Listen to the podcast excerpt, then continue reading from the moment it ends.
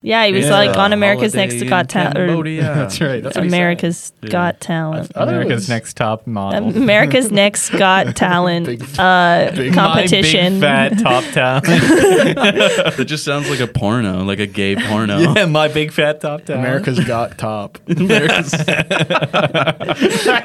be awesome. I fucking love that show. We're backstage here with all the contestants. Everybody's just sucking and fucking each other.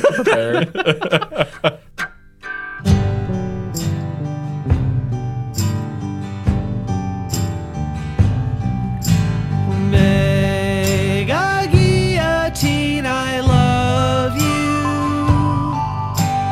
Mega guillotine, I'm rooting for you.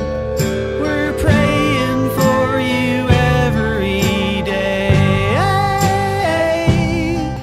We're praying for you every day. Hello, everyone. Welcome to the very special 50th episode of the Late Late Capitalism Show. The Big 5-0 is where life really starts to go downhill. We're legal now, baby. Finally. You know, that's what they were saying. Some people were like, oh, when are Mary-Kate and Ashley going to be legal? I'm like, you got another 25 years. Yeah. Now, Cloris Leachman, R.I.P., that was a legal lady. That's right. Fine piece of, and here's your swearing warning. I'm going to swear in about 3 seconds and throughout the rest of the show. Ass. Oh, ew. Shout out to her. R.I.P. Who is that? She's making angels laugh in heaven now. Yeah. Chasing after that gushy. That's right. But something we're going to discuss today is a man who will definitely not be going to heaven, but rather hell.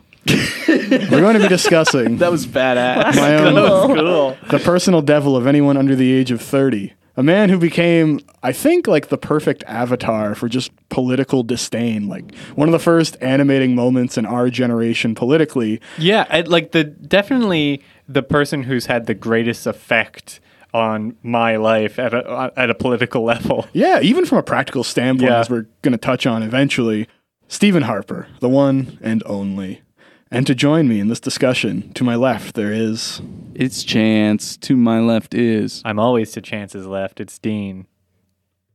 I don't get an intro. That's fine. I'm Megan. Thanks for listening, everybody. Our resident girl boss. Yeah, that's right. Now, let's skip the foreplay and just get right into it. Stephen Joseph Harper was born April 30th, 1959 in Leaside, Ontario. He's a Taurus. And I consulted a friend of the pod and a dear friend. Yeah. That's right, our mystic, our astrological expert.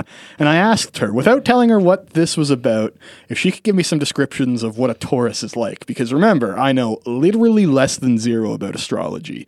And this is her unvarnished and somewhat uninformed, in terms of the context, assessment. She says that Taurus are stubborn and sometimes defensive, pleasure-oriented, often stoners, love snacks and snugs, stable, practical, and sexy as hell. Yeah. Nice. Words. I think we're all Tauruses at heart, really. And these are all words I would use to describe Stephen Harper. Yeah, I think also... He's definitely stubborn. Mr. Harper was born in 1959, which was the year of the pig, which also tracks. That does make a lot of sense. So his father was an accountant for Imperial Oil. Harper went to a public elementary school in Etobicoke. While he was attending Richview Collegiate, he also participated in the Reach for the Top quiz show. You may be familiar. It still goes on to this very day. Dean, weren't you on a trivia team in high school? I was also a Reach for the Top person. I was sort of a trivia fascist in many ways. I wanted to cede control from our chemistry teacher who led the club. Because she had this sort of doctrine of like equality and fairness, and she wanted like everyone to have a turn. Sorry, she was the fascist, right? Yeah. Okay. Interesting. Okay. No. I was the fascist in that I wanted to ensure that only the best and smartest among us would go to competitions and compete, which seems reasonable because we often lost. Yeah, it's Reach for the Top. Because explicitly, I was not playing every round. I just want to make that clear. But you would have carried the team. Without question, we would have been going to provincials. Okay. So I looked for footage of Reach for the Top from the 1970s, but I could not find any of Stephen Harper. The closest I got was like a 1975 one, and everybody in there was dressed like an absolute fool. It was infuriating. They were a huge hit in the 70s. No, these people didn't. Stephen Harper was also involved with, ironically enough, his high school's Young Liberals Club. This is a very well-known little personal factoid. Oh, he was like head of the Young Liberals Club, and then he eventually became, obviously, a very important conservative political figure. Just to pause, that Reach for the Top was very happy because they could point to their program and say, he really did reach for the top. I actually think he was at the top. I'm pretty sure they did hype that up, because when I was in high school, it was around the time he was really like gaining prominence, and we had a Reach for the Top team, and I remember them like talking about that. I wasn't on it, but my friend was, and like that was a big thing at the meets. It's like, oh, look where you could go. That's right. If you join this club, you will be prime minister. Thank you. What do you think spurred Stephen Harper's change from being a young liberal to an ardent, dyed blue conservative? Aging. I imagine having an oil guy for a dad. Two good guesses. Or not getting a girlfriend in high school. Three really good guesses. Yeah. It's a combination of the oil thing, but specifically he took great umbrage with then Prime Minister Pierre Trudeau's National Energy Program. Essentially, the big things he took issue with were the double taxation mechanism for oil. Basically, they were going to take the oil revenue from Alberta and distribute it to other provinces. It was like a nationalization of the energy industry and also a redistribution of oil revenue. And Harper, despite the fact that, remember, he was in Etobicoke at this point, and really also like what, 15? Yeah, he was like 18 at the time. Psychotic. Little face. Like if you're like chief concern, like when you're in high school, basically from the ages of like 15 to 18, it's not just getting pussy. Yeah. Like you're a psycho. I'm sorry. Yeah, this guy, like, and you could imagine, like, all of these various political diatribes he'd go on were just muffled by the sound of a locker door in front of him. Like, this is such a little dweeb. But he would graduate, and he would actually apply to U of T's Trinity College campus. He made it about 2 months before dropping out, which I'm not going to make fun of. That's fucking relatable. That's probably the most relatable thing about him. That's, like, the coolest thing he did in the biography I read. Pretty much. So he, like many of my friends from high school, would then move out west to go work in the oil industry, but rather than working on the rigs or in the fields, he got a job at, surprise, surprise, Imperial Oil, the same company his father worked for, albeit he was in a mail clerk role, and he actually worked a number of different jobs while he was there, kind of just moving wherever they needed. Mail clerk, is that with an IL or an LE? IL, unfortunately. But I do like the idea of him in like little tiny shorts and like a little vest, just kind of going office to office, like Mad Men things style. That people drop on purpose. Do you need this? Do you need this pen? I could bend over and get it for you. Terrible. So after a few years working out with Imperial Oil, he enrolls at the University of Calgary in 1981. We get an economics degree in 1985. Had a short departure from UCal, where he got a job working with Conservative MP Jim Hawkes. He would actually be Hawkes' main assistant and would end up in Ottawa with him, working directly underneath him. Only for a very short period of time, though. This is the mid-1980s. And Harper, this is just so... It has to be pathologic at this point. He would leave Ottawa disillusioned, not just with politics, but specifically with Brian Mulroney, who had the largest majority in Canadian history at that time, because he did not destroy the National Energy Program fast enough for Harper's liking. Mm-hmm. He's like, I wanted it gone immediately. What a psycho. Okay, he's right? Obsessed with Alberta, and he's not even from Alberta. He is the Alberta weeb. Yes. Oh yeah, he's like the Alberta. He's Alberta boo. Here's the episode title. So he would actually then, of course, return to Calgary, going back to UCal to get his master's in economics. I think he just wanted to be at the Stampede every year. He just really liked that tent where you're allowed to ride the bull if you wait in line for like 45 minutes and every beer is $19. And if it bucks you off, you're allowed to kill it yourself. It's like safari. This was an MF who was wearing cowboy boots to bed, who had a hug pillow, but it was just of a steer. Yeah, he has one of the little anime body pillows, but it's just like the bill from that American cartoon. Yeah, it just says repeal NEP at the top. The funniest stampede story I have is that I was in line for one of the clubbing tents, and I was with this group of people I didn't know that well, but they all had parents in the oil industry, and someone mentioned that I was a leftist. And then so one of the guys was like, "You're a communist." And then one of the girls who I was sort of there with was like, "Don't call her that. That's so mean." And I was like, "No, that's fine. Like, whatever." It was very good. And then I got really drunk. So what an event. That's a 10 out of 10. Class traitor. So while at University of Calgary, he was introduced to Preston Manning, who was the leader of the far-right populist Reform Party. Manning invited Harper to the party's founding convention, and he actually delivered a speech. I'm sure it was riveting. Harper would play a really big role in the Reform Party. He was basically the one who came up with the foundation for all of their policies. He wrote their Blue Book in the late 1980s, early 1990s, and that was pretty much what reform would run on for the next decade. Like, this is a major, major just fresh out of school job for him. In 1988, he also began his political career, originally running as Steve Harper in the Calgary Rest Riding. That's cute. That's kind of cool. He did a Pete Buttigieg where he workshopped his name to be politician. Exactly. A picture of which is in the TikTok that I made of him standing in front of the sign. He would actually lose to Jim Hawkes, his former mentor. Wow. Ooh. It was embarrassing too. Like, come at the king, you better not miss. Mm-hmm. However, Harper would still find his way to Ottawa, as one Reform Party MP, Deborah Gray, would actually win a riding. She was the only one, and he was selected as her her executive assistant. So he would go with her and draft, all of her speeches and all of that boring political minutia, which he actually probably loved.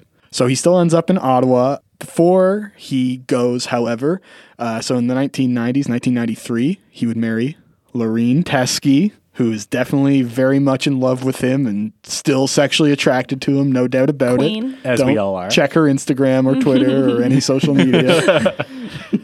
And Harper would then end up, after kind of ping-ponging back and forth between Ottawa and Calgary, as you do, in 1993, he would run for office again, this time handily beating Jim Hawkes, overthrowing the conservative, long-term conservative riding and flipping it to a Reform Party seat. This was the beginning of the Reform's pretty quick rise. They won 52 seats in 1993 after only winning one in 1988. That's crazy, actually. It was all Alberta, too. Like, it was literally just Western Canada. Right. So let's talk a little bit about the Reform Party itself, just very briefly. Some of their big policy things, which, remember, Harper wrote. Decentralization of the government's power, so essentially provincial rights, a democratically elected Senate, which actually I think is quite reasonable. Yeah. I don't have an issue with that. Privatization of government services, including Canada Post, CBC, Petro-Canada, there's the energy program again, and creating a two-tier private and public health insurance option. Oh, my Lord. Great. Thank you. Tax cuts for corporations. Yeah. Abolish the Department of Indian Affairs and transfer responsibilities directly to Aboriginal governing bodies to lessen the Aboriginal people's dependence on the federal government. Wow. Cool wording there. I like that one. That one's cool. I actually have something to weigh in about that. Perfect. So I don't know if you're familiar with Tom Flanagan. Yes.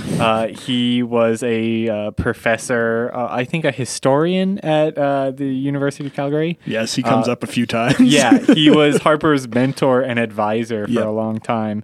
And he made his name. He's actually an American who came to Canada to learn about Canadian history, which is a special type of freak. Why? But I imagine just because he was not talented enough to swing with the big dogs in American history. He couldn't remember all the states' names. Yeah. So he's like, there's less going on up there. So he sort of made his name rewriting the book on Louis Riel, basically arguing that, well, actually, Louis Riel and the Métis, a lot of their problems were caused by themselves. Classic. And that they could have solved this without violence, but they were just sort of bloodthirsty. Jesus. Yeah. Those assholes. Bloodthirsty, I'm paraphrasing. He didn't actually say bloodthirsty. But he did also write a book a little bit after that called First Nations, Second Thoughts. Oh, boy. I have a quote from there. Oh, no. Oh, no. I'm actually shocked. In order to become a self-supporting and get beyond the social pathologies that are ruining their communities, Aboriginal people need to acquire the skills and attitudes to bring success in a liberal society, political democracy, and market economy. Call it assimilation, call it integration, call it adaptation, call it whatever you want. It has to happen. I love how he's considering that a revolutionary view and not like all of what colonialism is. That was sort of Flanagan's genius, is like, I read through a fair bit of his stuff, and all of his stuff is like, the consensus is this, but actually this is the truth. And it's just like the exact same conservative talking point, like, since we landed on this goddamn... Yeah, just re-saying Manifest Destiny. Yeah. As a Canadian historian, you think he would like address the fact that the economic hurdles that were placed purposefully around living on reservations to make it so you can't sell to people who aren't from reservations, so you just lose your whole entire market. Like, to be economically stable on a reservation while also following the law is pretty much impossible. Yeah, from what I could tell in his First Nation Second Thought spoke, he, in researching it, did not talk to a single Aboriginal person, nor go to any reserves. Classic. It's because it was a second thought. Yeah. He was just like, I'll throw this together. He wasn't too concerned about it. So Reform would also oppose any marriage equality or gay rights amendments. Preston Manning, the party leader himself, once stated that homosexuality is destructive to the individual and, in the long run, society itself. Now, I should note Harper would actually flip-flop on this and vote a few times to actually recognize the legitimacy of same-sex unification, but then he would like vote against it. It was basically just depending on whatever his riding wanted, I would suspect. From what I could tell from reading about him, he basically thought that it was a lost cause to worry about this, and that we should just focus on financial issues. He also wanted them to return capital punishment into the fold, which is an insane thing to want, especially in the 1990s. Reform, Paul Bernardo had just happened. They were worked up. This was still, it was ongoing. So yeah, it's possible. They knew somebody was raping a bunch of women in St. Catharines. Stephen Harper couldn't account for his whereabouts. I've never seen the two in the same room.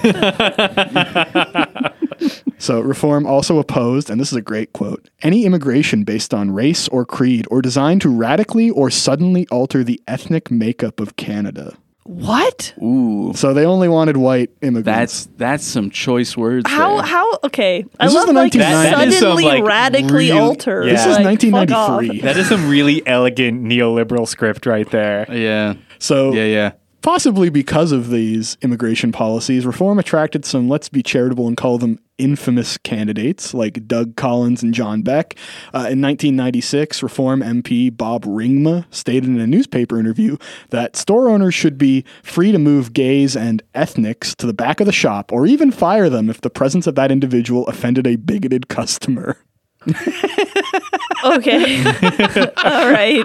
I like that Bob Ringma in telling this is like, yeah, of course they're racist, but that's not the problem. The problem is that they're offended. Yeah. Wow. Yeah, we need to give the racists a safe space. Like that. That's great. It was 1996. So Reform attracted every crank, bigot, and racist to their cause. Despite official denouncements from Manning, nothing was ever actually done to address any of the policies that would appeal to these people. I should also note Harper himself spoke out about attracting these elements, concerned that this kind of populism would like essentially jeopardize their conservative political movement.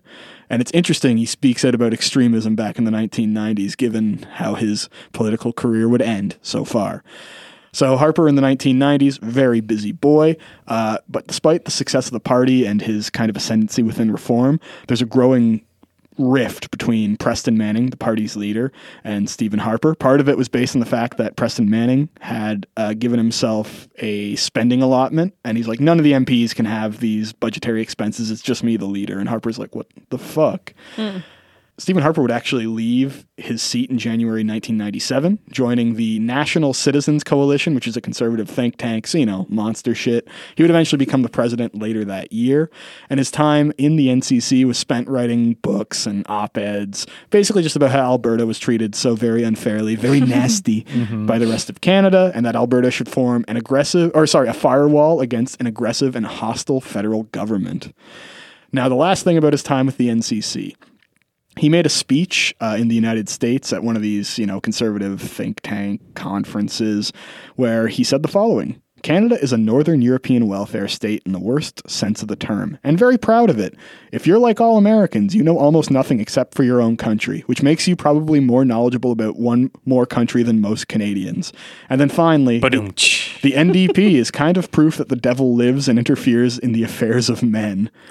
Okay, we legitimately cannot begrudge him that, because I would say the exact same thing about him and all of his relatives. Yeah. So.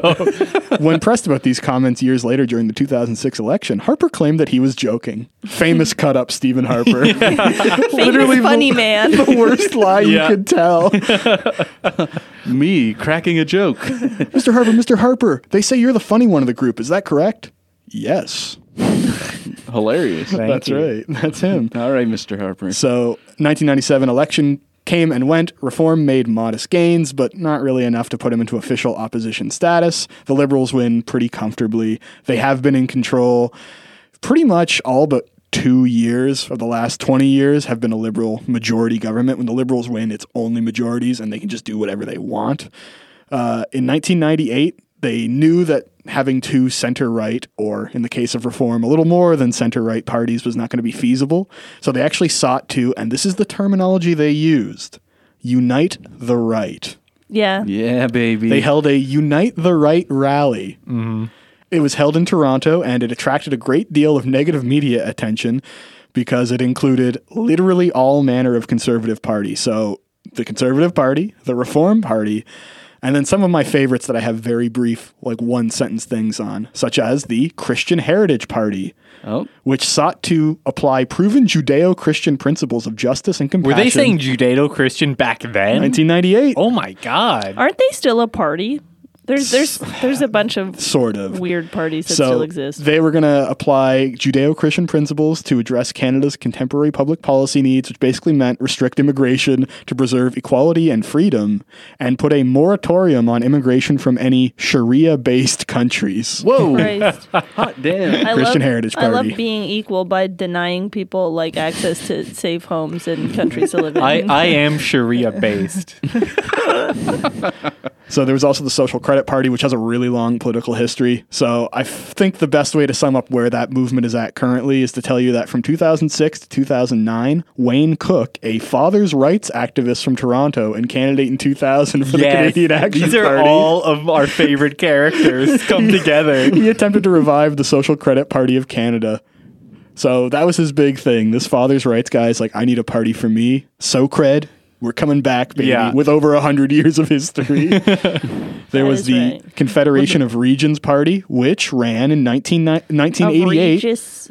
Confederation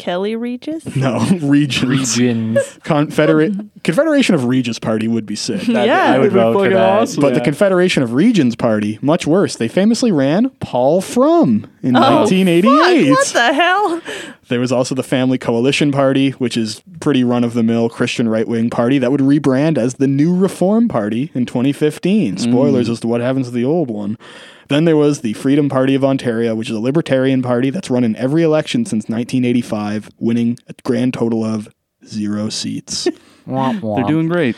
All of these parties coalesce into one. They become the Canadian Alliance Party. There was then a leadership race between Preston Manning and Stockwell Day. Everybody expected Preston Manning to win because he's a very famous politician, the father of the movement.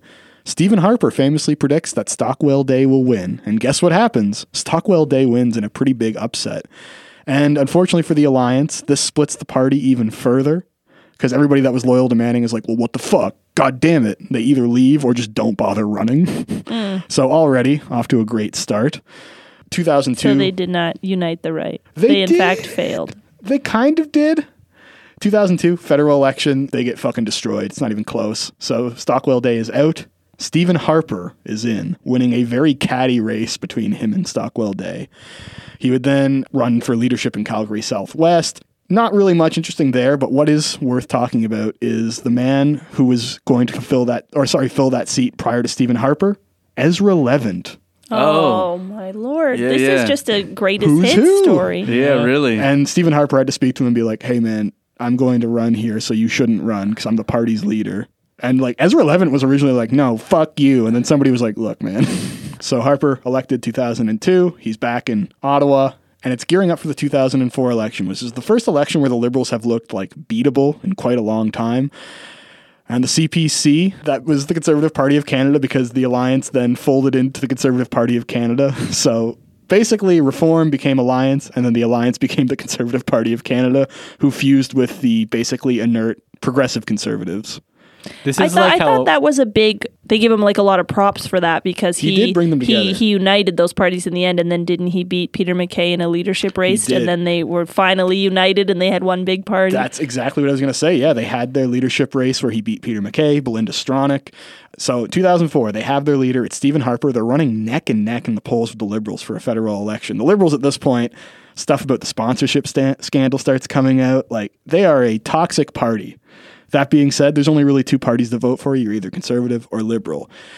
So it's going really well for the Conservatives. Looks like they might have a chance to actually steal a minority government until March of 2004, when one of my favorite political scandals occurs. I'm just going to read you what I dug up on the CBC archive. In March of 2004, the following attack ad was released. Paul Martin supports child pornography. Oh, my God. Today, Martin says he's against child pornography, but his voting record says otherwise. Uh-oh. For all the child porn heads, this is yours. You thought we were going to go a whole episode without talking about child porn. You were wrong. So the Conservatives' claim was part of a reality check on the Liberals' records. The press release pointed out that in 2002, the Canadian Alliance, the party's predecessor, introduced motions in Parliament that would toughen Canadian laws against child pornography, motions that Martin voted against. Liberals introduced legislation on that subject later that year. The issue of child pornography was in the mind of many voters at the time. Oh, cool. Are you guys familiar with Holly Jones and Michael Briere? Yeah. No. Holly Jones is a 10-year-old girl murdered by Michael Briere in like really brutal fashion, and he admitted during the trial that when he pled guilty, he's like, oh, I started watching child porn and that motivated me to commit these crimes. So when he was sentenced in March of 2004, the day before this press release came out. Oh, Christ. Timing was very specific. Reaction. That's the deep state at work, baby. Reaction to the Conservative claim was swift and negative. Look, this is personal, said Paul Martin later that day.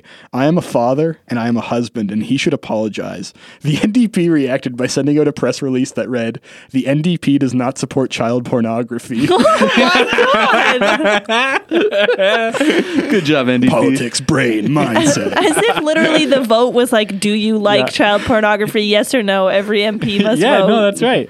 And then, Machiavellian, honestly. So this is a major deal. When the Conservative press release came out, it was a neck and neck race. In the election 10 days later, the Liberals won 36.8% to 29.6%. There was a 10% swing. Oh.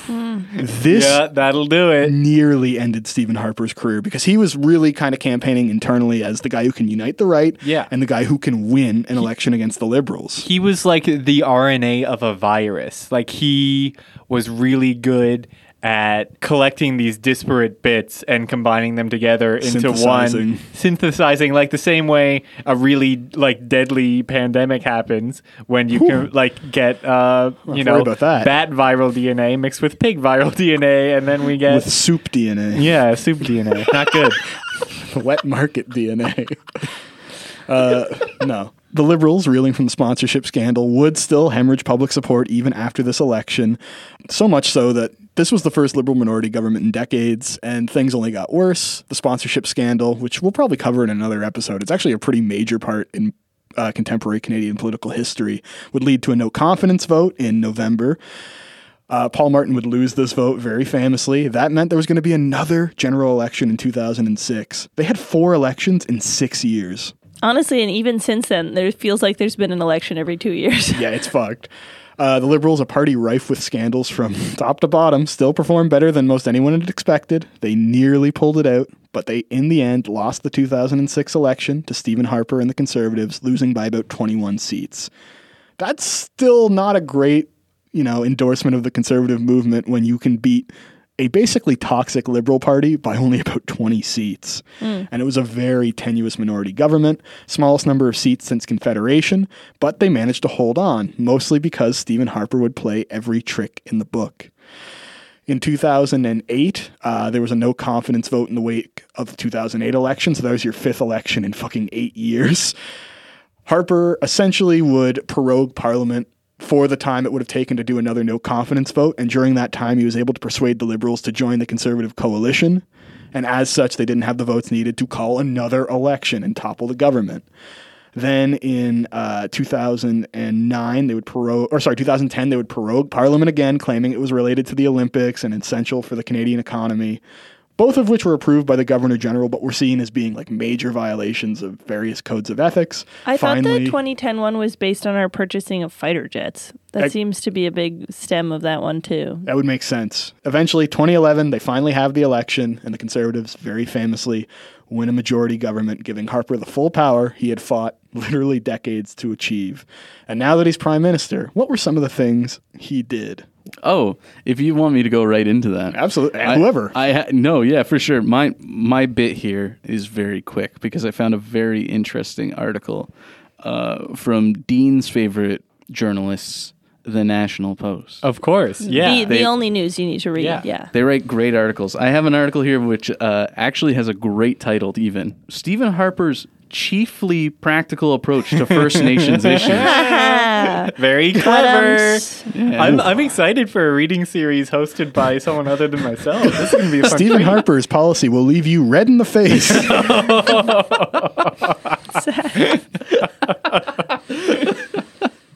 Oh my goodness. Yeah. I don't know who wrote this. Doesn't matter. It's some National Post. Yeah, some bullshit. Dickhead. But I have a paragraph here that was great. You were saying, what did Stephen Harper do? Well, Jesse, he was the first Prime Minister to stand up in the House of Commons and apologize for the Indian residential school system. He was the first to endorse... King. Yeah, that's right.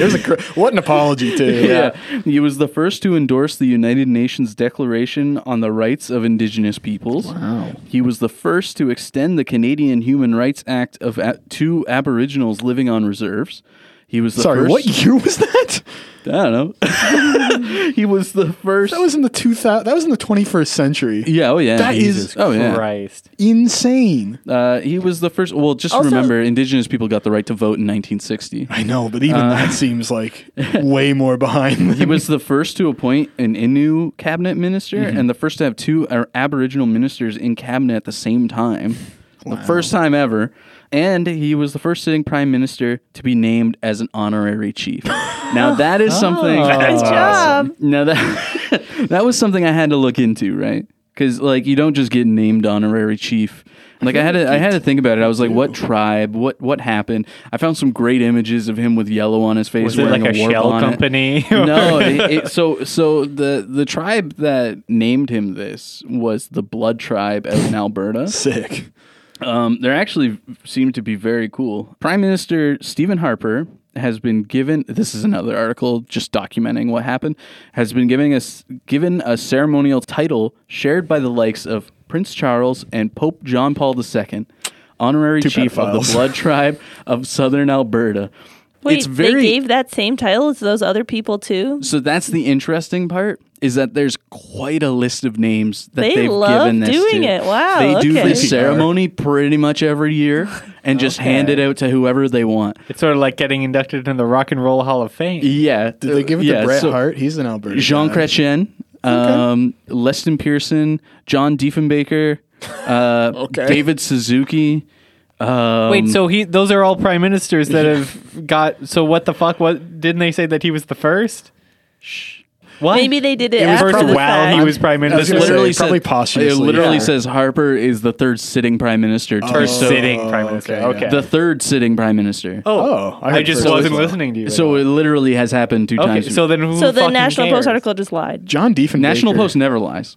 John Diefenbaker. Okay, so I was also reading the National Post for the article for this, and I kept reading some arguments this author was making, but not backing up at all. And I was like, I genuinely can't see where he pulled this argument from. And Dean was like, he didn't. He just wrote it down. Yeah, the National Post. That's exactly what happened. Like, what are you expecting? That's exactly what happened with this. That's fine. Similar to our podcast, really, in a way. Oh, so former. We just say stuff. Another one is former Governor General. Adrian Clarkson, David Suzuki, like I said, Alberta Premier's Ralph Klein, Peter Lockheed have also received the honor. So it's literally someone every year some celebrity every year. Ralph Klein famously got photographed with Hell's Angels out in Alberta and got in a lot of trouble for it while he was premier. Yeah. He was also at WWF, Canadian Stampede, 1997. So the Blood Tribe gave him the name in the Blackfoot language, Chief Speaker, because they say he is a speaker who is a chief of the people. That was the actual quote. Very literal. He speaks as the chief is what is written here. So that's kind of cool. Whatever. He got honored by a tribe. But you know what this makes me think of, right? Is when people say they're knighted. Oh, yeah. Like, I'm Sir bullshit. Elton John. It's like, this is just bullshit now. Well, knighting is the pedophile code. That's how they know you're part of the circle. Right, right. I don't imagine it's a similar thing for the Blood Tribe. It's just funny that this argument was used to say that he's doing a really good job with Indigenous people because he got an honorary, like, chief name. From a single tribe. This is a genuine question. Has any prime minister done anything remotely even compassionate or, like, decent towards Aboriginal people? Well, you just heard really Stephen Harper considered them human beings for the first time. Also, that's like 60 United Nations Declaration on the Rights of Indigenous People. Like, it says he recognized it, but he didn't ratify it. Like, we still don't even have that. Because Trudeau won't ratify it either. So and then this year, they just pitched, like, what if instead of that one, we made our own? Indigenous rights groups have been like, fuck off. Like, just sign the actual one, you assholes. Conveniently, the four countries that won't sign it are like Australia, the US, Canada, and South Africa. A literal murderer's row. So other than him being like a status, having status in Canadian society, why do you think he got that, you know, honorary chiefdom? He's an Alberta warrior. Okay. I, like, you know, at the risk of sounding crass, I imagine so the Blood Tribe could get their name in the newspaper. Yeah. I was also going to say that. That also works. It was actually based on his apology. It's like the shittiest fucking apology of all time. They liked his apology so much that they gave it to him, which is, that's cool. The apology wasn't problematic whatsoever. Fucking we actually talked about it in a class I'm in where the prof is like, look at this shit. Yeah, I'll read an excerpt from it here. Mr. Speaker, I stand before you today to offer an apology to former students of Indian residential schools. The treatment of children in Indian residential schools is a sad chapter in our history. Today we recognize that this policy of assimilation was wrong, has caused great harm, and has no place in our country. The government now recognizes that the consequences of the Indian residential schools policy were profoundly negative, and that this policy has had a lasting and damaging impact on Aboriginal culture, heritage, and language. Now, great, yay. You read it with way more conviction, or and you were literally just reading reading what he's saying. So the Mr. Speaker thing, that was just like during a regular House of Commons day. You just was like, all right, let's take 5 minutes and I'll just knock this one out quickly. It was a courageous stand. He had seen enough. Each of the party leaders did it. Okay. Jack Layton was one of them. Okay. Who was what year was this? Liberal leader was probably Stefan Dion? Yeah, I think so. I'm not sure. It was June 11th, 2008. Yeah, major dud. Only topped by Michael Ignatieff. But it's really funny that he said that. Like, you guys soaked in that genius that he wrote down on that page there. You know, residential school bad, Canadian government sorry. Canadian government good. Unrelated to residential school. Yeah, unrelated. Don't connect the two, please. I'm asking you. Literally 1 year later, at the G20 summit in Pittsburgh, Pennsylvania, Stephen Harper had this to say to all of the other world leaders there about, I have no idea why he said this, but he said this. Unprompted. Yeah, unprompted. He just stood up. I just asked if you used a pen, sir. We're so self-effacing as Canadians that we sometimes forget the assets we do have that other people see. We are one of the most stable regimes in history.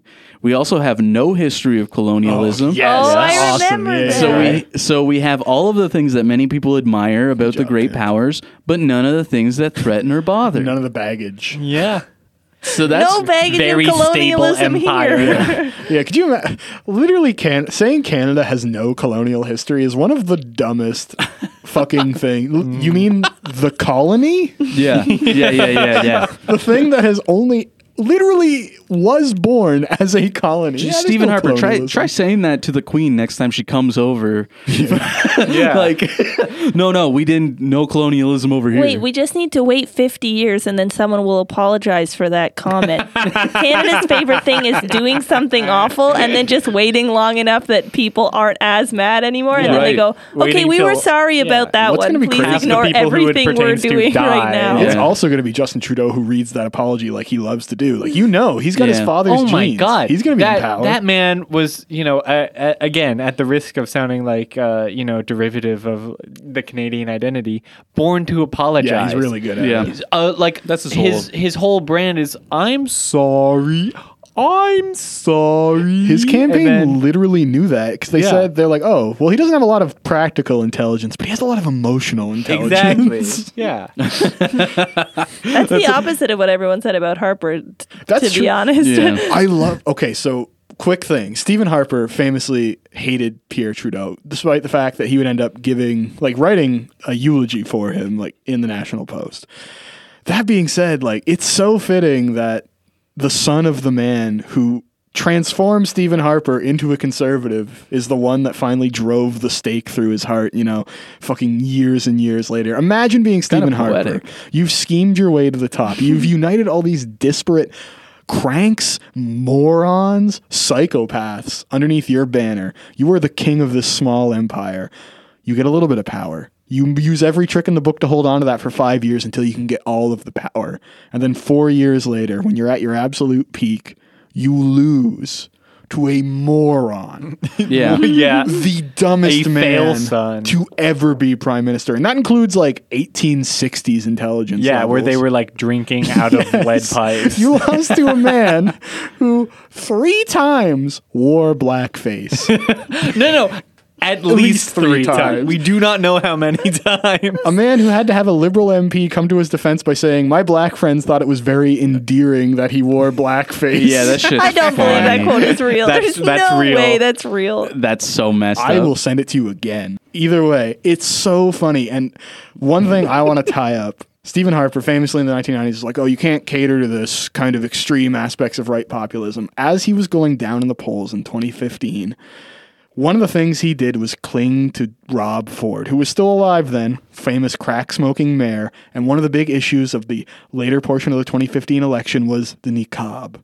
The niqab ban. Because Quebec was trying to ban it in healthcare or something. And they needed to get as much support from Quebec as they could to hold on to this. So this is a man who famously decreed populism, decreed those nastier aspects of conservatism. And in the final days of the campaign, he was on screen, on stage with Rob Ford, doing Price is Right style fucking photo shoots, talking about all manner of nasty, disgusting boutique politics. Yeah. I just think it's so fitting that's what killed him. I'm going to disagree with you there. I think Harper was very good. He was a great politician, and I think he was very good at doing things very quietly. Yeah. Mm-hmm. And he was a much more subtle and exacting and finessing politician than the right-wing cranks that we're accustomed to today with our Trumps and our... He's the last of a dying breed. There will never be another Canadian conservative politian like Stephen Harper because it's not what people want. After that, Andrew Scheer set the stage for Yeah.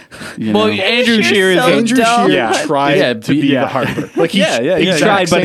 He's not smart. No. And you need to be smart to be a Harper. And it isn't just smart, it's survival instinct. I'm going to disagree with you. I don't think that he...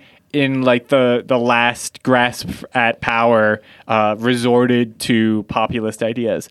I think he just let the mass slip a little bit. No, that's correct. He was always very good at wrangling those people underneath him. Yeah. But in the last few days, he was getting desperate. Yeah. And he, let his hand show. Yeah, no, I misspoke. You're definitely correct. Yeah. I agree. He definitely believed that, but it got to the point where, you're exactly right. He had to then finally, after decades of suppressing it, lean on this as a last-ditch attempt to not because once you lean on it, you never go back. Yeah, and now there's been lots of talk, even discussed it earlier in one of our shows, about Harper potentially re-entering the fold as a conservative leader.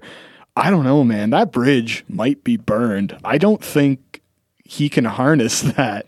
Well, okay, because Peter McKay was a big person in the Harper regime, I suppose. Yeah, he was in quite command, high up. Basically. And then it's sort of, you can even look at this most recent conservative election because Peter McKay, he wanted to be exactly like Stephen Harper. And remember, we even have that quote of him saying that social conservatives need to park those issues for a while, because he was like, no one wants to talk about social conservative issues. We just need to pretend and hide it like we don't actually have those views. But then everyone was like, no, we do. And then they voted for Aaron O'Toole. So anyway, should I start what I did my research on? Alrighty. So I did a couple key bill issues I thought we should talk about, and then I have his economic legacy. So strap in. The first thing, what I mentioned earlier about that 2010 vote of no confidence, was about these F-35 fighter jets. And the more I read about them, I was like, this is fucking redonkulous. So basically, yeah, the government failed, as in the other parties defeated them in a non-confidence vote over the purchase of 65 F-35 fighter jets from Lockheed Martin. Because the Conservatives would not provide detailed cost breakdowns, despite it being a $9 billion deal. Wow. They just were like, we're going to spend $9 billion on these 65 fighter jets. And everyone's like, can we see how these costs make up $9 billion, please? And they went, no. Every other party was pushing for a competition to test out fighter jets, because apparently our fighter jets are so bad they're going to crumble out of the air or something. Every fighter jet is terrible. None of them work.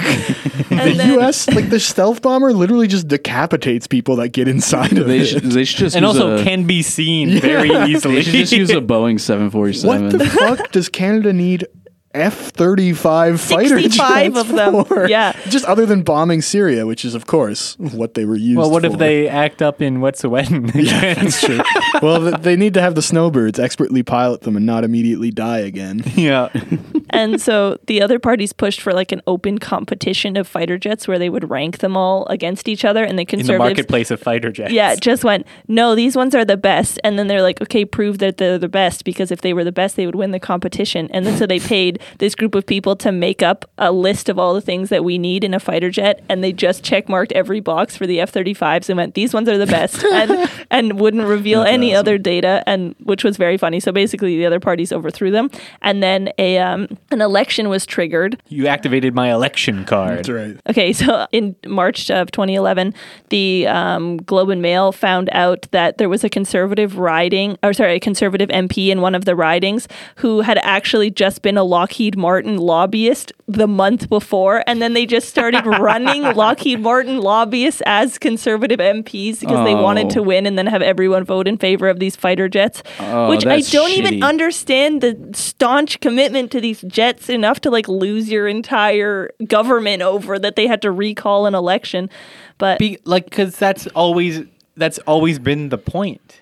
That has always been the point, is just obtaining power in order to grant massive payouts for my friends at Lockheed Martin. Company.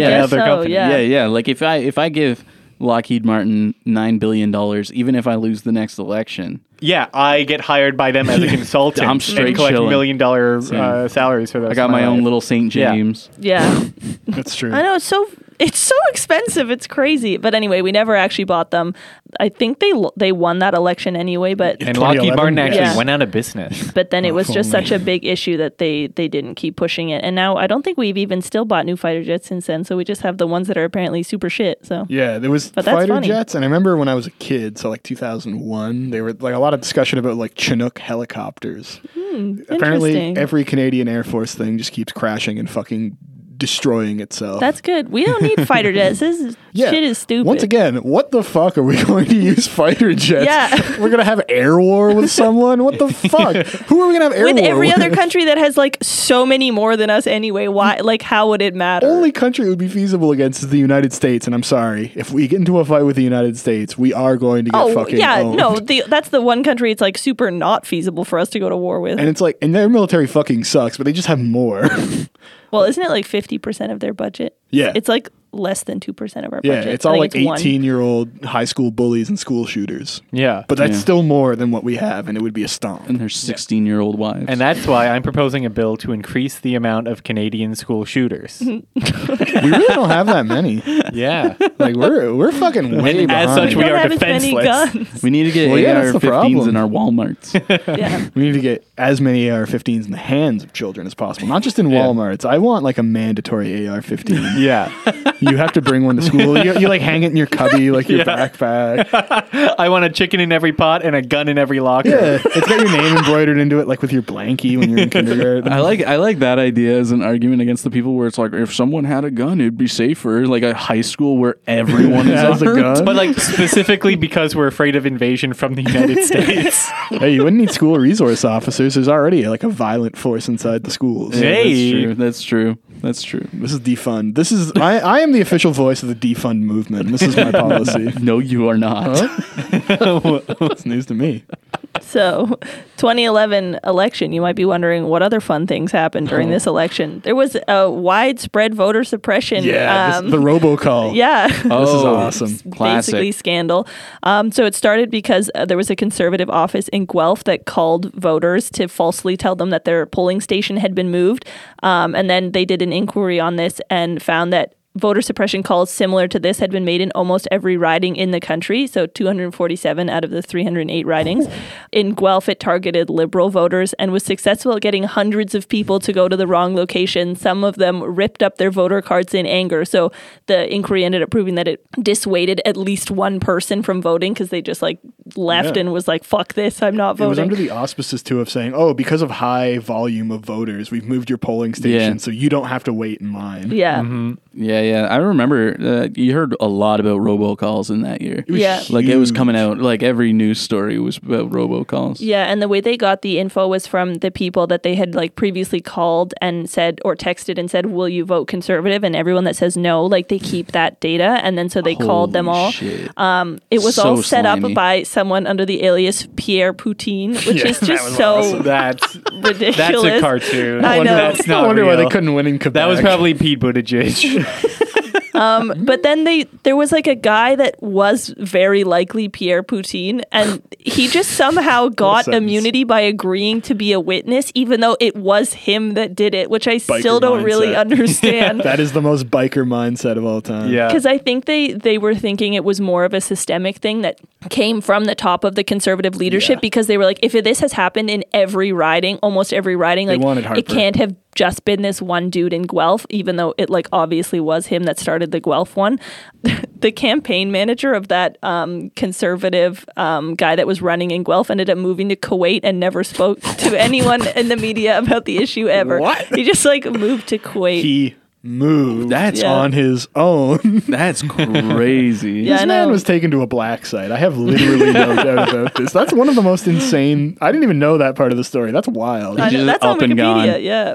And then around the country, they were looking into like how different people got these calls. And there were like full call centers of people hired on to do these false calls. And then some of the like staff at the call center started reporting like, is this legal? Like, I don't, they were saying they were from Elections Canada, but they weren't. They were just like random hired people. What the fuck? And it never really came to anything. So crazy. It is ridiculous how there were just no charges ever laid. Like they found that's like, yes, Harper violated this.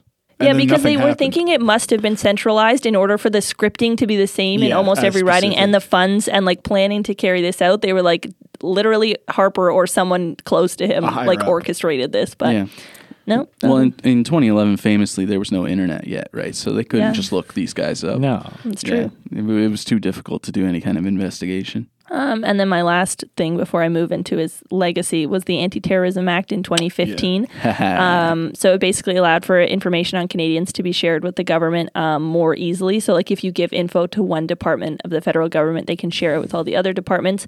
If it's seen as a threat to national security, it expanded CSIS and gave more powers.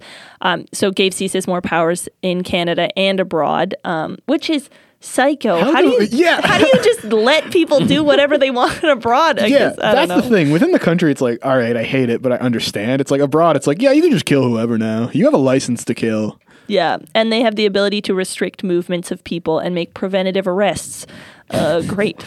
There's also the barbaric practices hotline.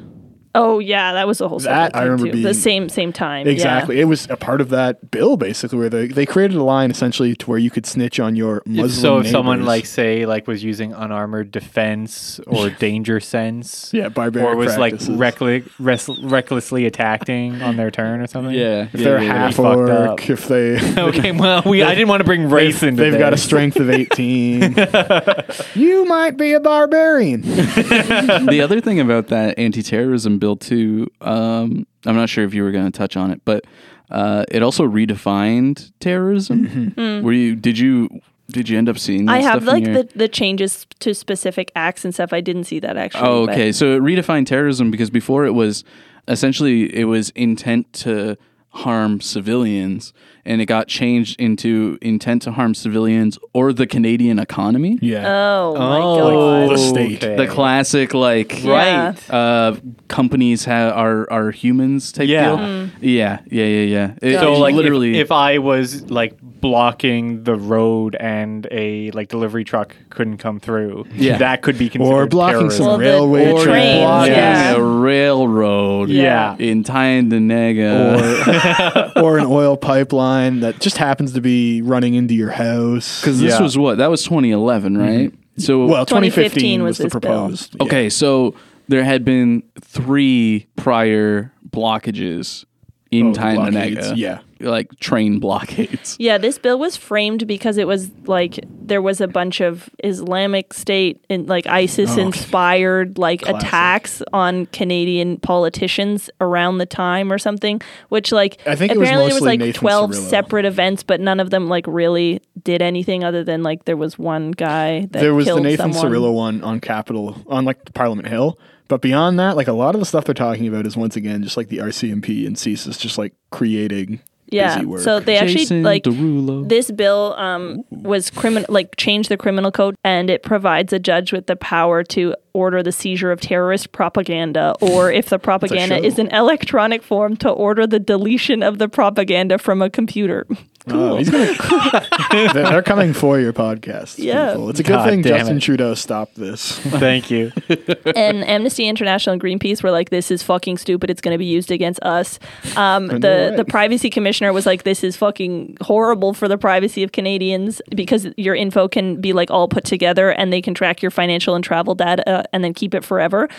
The Conservative Party actually took out Facebook ads showing an East African jihadist group leader threatening the West Edmonton Mall, and they were like, this is why we need this bill. So he was just doing the hand sign. Fucking funky. Holy shit. So the Mohawk Council of Ganawage sent an open letter against the bill, writing, we feel that BC-51 in its current state could potentially and perhaps even predictably be used to future oppress our defense of our Aboriginal rights and title. No. So, never. Yeah, I actually don't know what the updates with this bill have been because there was a lot of pushback, but this is just sort of a highlights of the Harper era, sort of the shit he tried to do. Yeah, if I remember correctly, Bill C-51 did go through. Oh, well, so great. We're chilling cool. in it now. Yeah, no, we've just accepted it. Yeah. We're going to die anyways. We don't give a shit anymore. National defense. Yeah, so... But Harper was known as being a big economics guy. He just knew economics, and everyone was like, this guy knows what's up with economics. So what did he do after the financial crisis? I have some points. So after the 2008 financial crisis, the government announced a $33 billion deficit in order to inject money into the economy, which probably crushed his soul because his entire campaign was, I will never run a deficit ever in my life. We're going to balance the budget. I will kill myself before I run a deficit. We will make a profit. Yeah. But then the other parties actually claimed that this bill, the economic action plan that they put through, was not enough and actually did nothing to help immediate suffering. It was just sort of like, we'll build roads. So they did build roads and other major infrastructure. The government estimated 200,000 jobs. There was a deficit for a few years and then was out of a deficit by the end of his term. From the National Post, Stephen Gordon says... We were in good shape for the crisis because of our banking system, which actually had nothing to do with Harper at all. But he was still there, so good on him and props for the government spending, says this dude from the National Post, which just makes me lol that people were like, Harper did such a great job with the financial crisis, like what a smart guy. But everyone actually, like even these conservative people, acknowledge that it was basically nothing that he did himself. He was just there And we didn't fuck up that bad because we had a strong banking system in general. And I think we might have talked about this on a previous episode at one point, but like our institutions just worked. And he also slashed everything.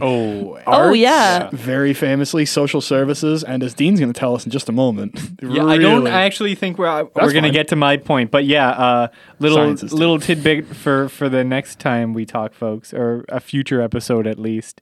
I've got a lot to talk about Harper's regime and their relationship to science. Yeah, because and the various departments. One of the defining kind of negative legacies. Yeah, definitely one of the major contributing factors to him losing to Trudeau. Yeah, even me, who knows nothing about science, was aware of this. I thought it was because he said yes to child porn. Well, no, that was Paul Martin. No, yeah, he came in later. That's why he lost to Justin Trudeau. Yeah. He should have run those ads. He put out an ad campaign, and he was like, I say yes to child porn. But that's true. That would have been really right popular.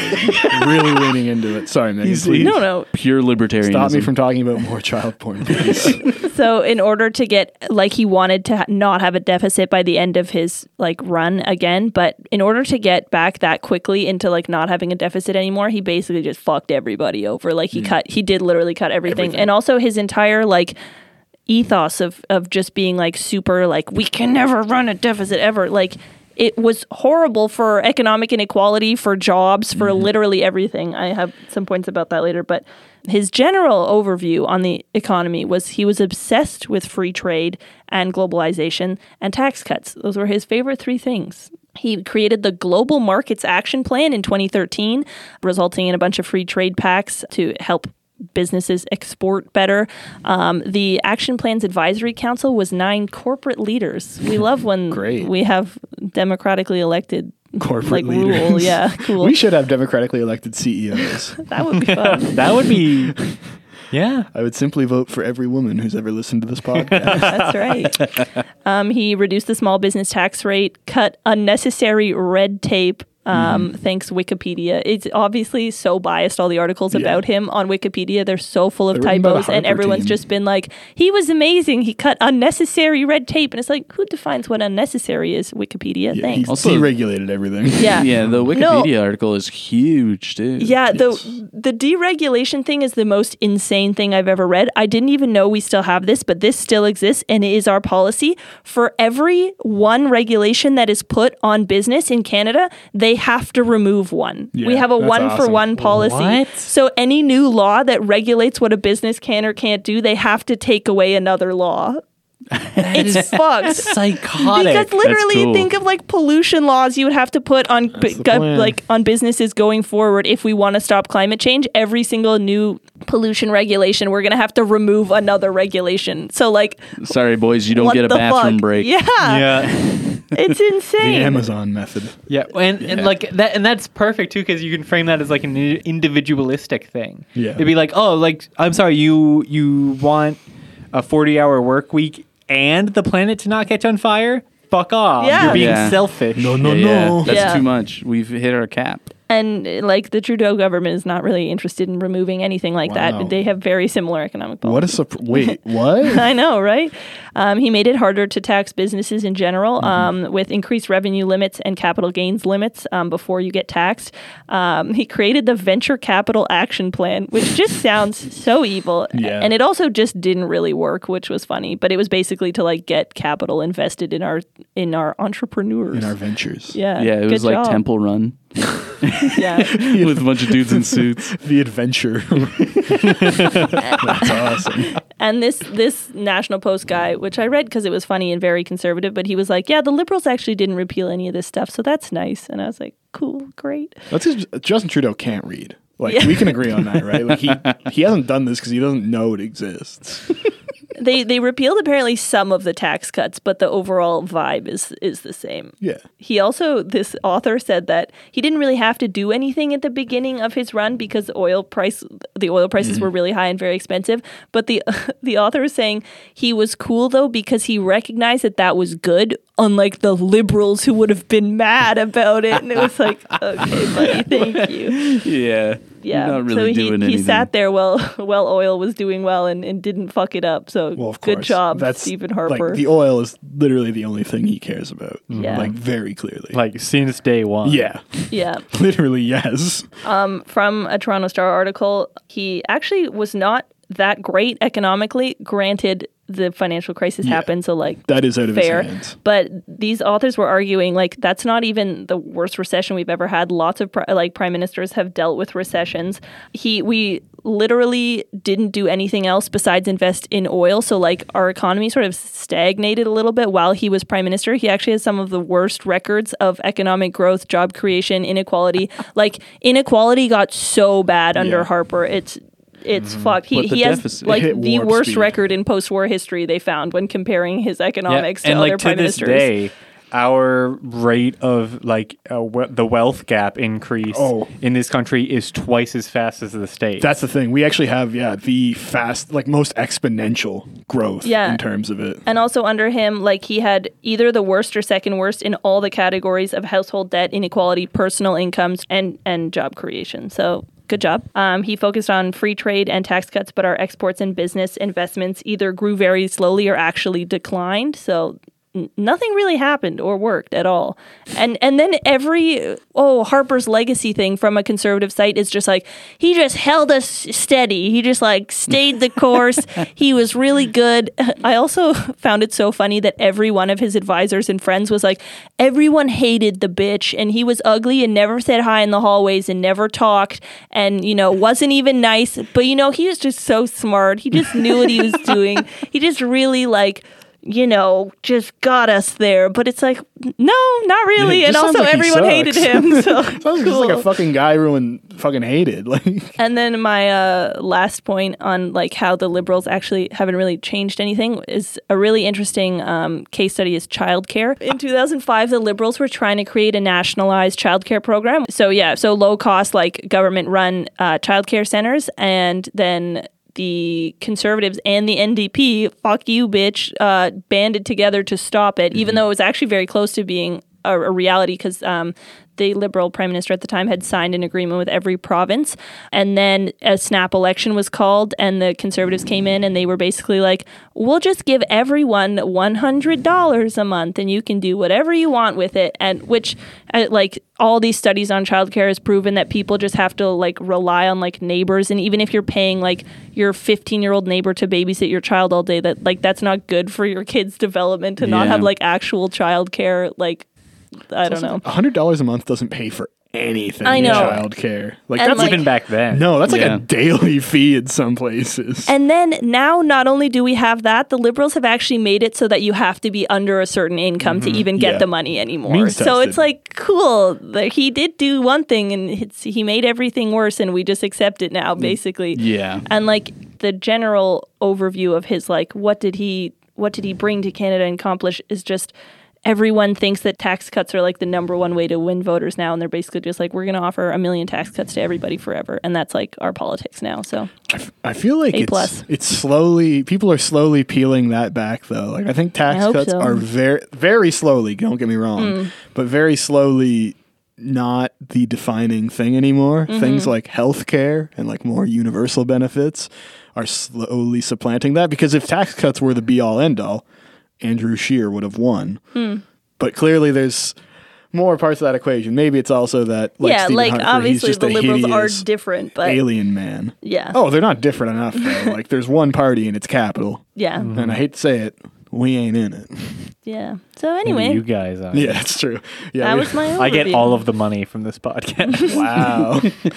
You got 1 cent to listen, buddy. You have that childcare benefit and then some. Oh, yeah. Where's our Spotify checks? Right? I've been asking that too. Yeah, we need our Spotify money. Any final comments on Stephen Harper? But, maybe we'll revisit for this science episode in the future. Yeah, we'll definitely revisit it. Definitely. But yeah, no, Harper... definitely a figure to keep thinking about as we, progress through towards, a new hellscape waiting us in the future. Sort of like the weasel to Bush's big, ugly gorilla in a lot of ways.